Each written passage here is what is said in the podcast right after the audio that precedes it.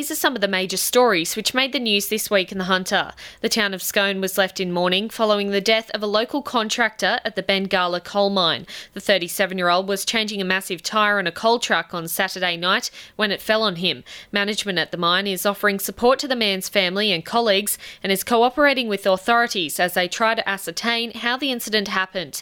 Work at the mine was suspended, but it's now operating again. Police are treating a fire which severely damaged three townhouses under construction at Jesmond on Monday morning as suspicious. Fire crews from Walls End and New Lambton responded to several triple O calls just before two a m, arriving to find several fires burning at the three units on Goodwin Street. It took them about an hour to bring the blaze under control. SafeWork investigators launched inquiries into a chemical spill at a Beresfield warehouse on Monday morning, which forced the evacuation of twenty-five workers and surrounding others. Hundreds of litres of liquid sodium hydroxide escaped a storage container at the Balbu Close facility around a quarter to nine. Fire and rescue crews said they found the container storing the substance had ruptured after being damaged by a vehicle in a workplace accident. Lake Macquarie police are investigating the circumstances leading up to a single-car crash at Toronto on Monday night. A man in his twenties was driving his Ford Falcon sedan along Awaba Road just before ten when he lost control and slammed into a power pole. The crash brought down live power wires on the car, leaving the man trapped in the vehicle for about half an hour before Ausgrid crews arrived. He was freed and taken to the John Hunter Hospital for treatment and observation. Labor on Tuesday announced their candidate for the state seat of Lake Macquarie, currently held by Independent member Greg Piper. Regal Cinema manager Joe Smith will be running for the position at the March election with a promise to focus on community needs and engagement. She said the government needs to keep up with growing and changing Lake Macquarie, with improvements needed in areas like public transport and health. What we need to do is we need to stop the losses that are occurring in the Lake Macquarie area.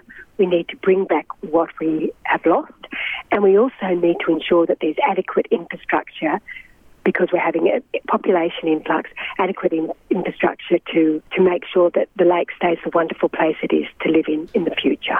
More than one hundred people rallied on Wednesday in a last-ditch attempt to stop a controversial mining project in the Bylong Valley. The crowd protested before the final public meeting ahead of the Independent Planning Commission's decision to approve or refuse the mine. Bev Smiles from the Hunter Communities Network said if the project goes ahead, it'll affect the Bylong River water source. Well, the Bylong mine set in a beautiful uh, Bylong Valley, which is very rich agricultural land depending on a good water supply. So A, a large open cut and underground mine in that valley will destroy both of those important values. A report released on Wednesday pointed to an alarming prevalence of bullying and harassment in the Hunter's hospitals. The John Hunter was given a D grade for staff wellbeing in the twenty eighteen Alliance Hospital report, while seventy-five percent of respondents failed to report inappropriate behaviour. Nearly seventy percent of respondents were concerned about personal health from working overtime. President of the Medical Officers' Federation, Doctor Tony Sarra, said the survey identifies areas which need change. To bring these concerns to the attention of senior managers and senior doctors, to uh, provide support lines for junior doctors, which the Ministry of Health does. It's for us, the union, as well, to take requests for support and action. So it's a broad range of strategies we need to implement to change this, these cultures over time. It came to light on Thursday the state government has raked in more than one million dollars in speeding fines on Thomas Street, Walls End and Newcastle Road and Griffiths Road at Lambton. The spike of five hundred forty-four percent comes since a speed limit reduction was introduced in March along the stretch from seventy to sixty kilometres per hour. Walls End M P Sonia Hornery is still calling on the R M S and Minister Melinda Pavey to release crash data supposedly justifying the speed change. Sonia Hornery said the infringement data released under Freedom of Information information to Fairfax is a step forward, but we still need more information. They told me that the reason they've made that reduction is that the crash statistics are too high. And so I said to them, well, tell me at what speed people are crashing so that then I'm convinced that that speed limit reduction should have occurred. There was a terrifying home invasion at Hamilton South early Thursday morning. Around one a m, a fifty-five-year-old man opened the door of his Fowler Street unit to find another man at the door wielding a knife.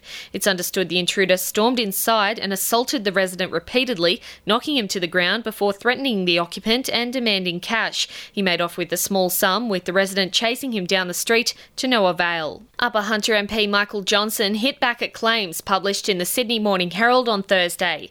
The article said Mr Johnson is faced with the threat of bankruptcy after long refusing to pay the family of his deceased business partner to the tune of three hundred thousand dollars. However, in a statement issued to two N U R F M, Michael Johnson said a figure has now been agreed to by the parties, with the matter to be finalised in coming days. He said further details on the transaction are privy to confidentiality clauses, but the late Chris Walker was his friend. The Upper Hunter State seat is thought to be crucial to the Liberal National Government's March re-election campaign, with a person who's bankrupt not allowed to enter Parliament.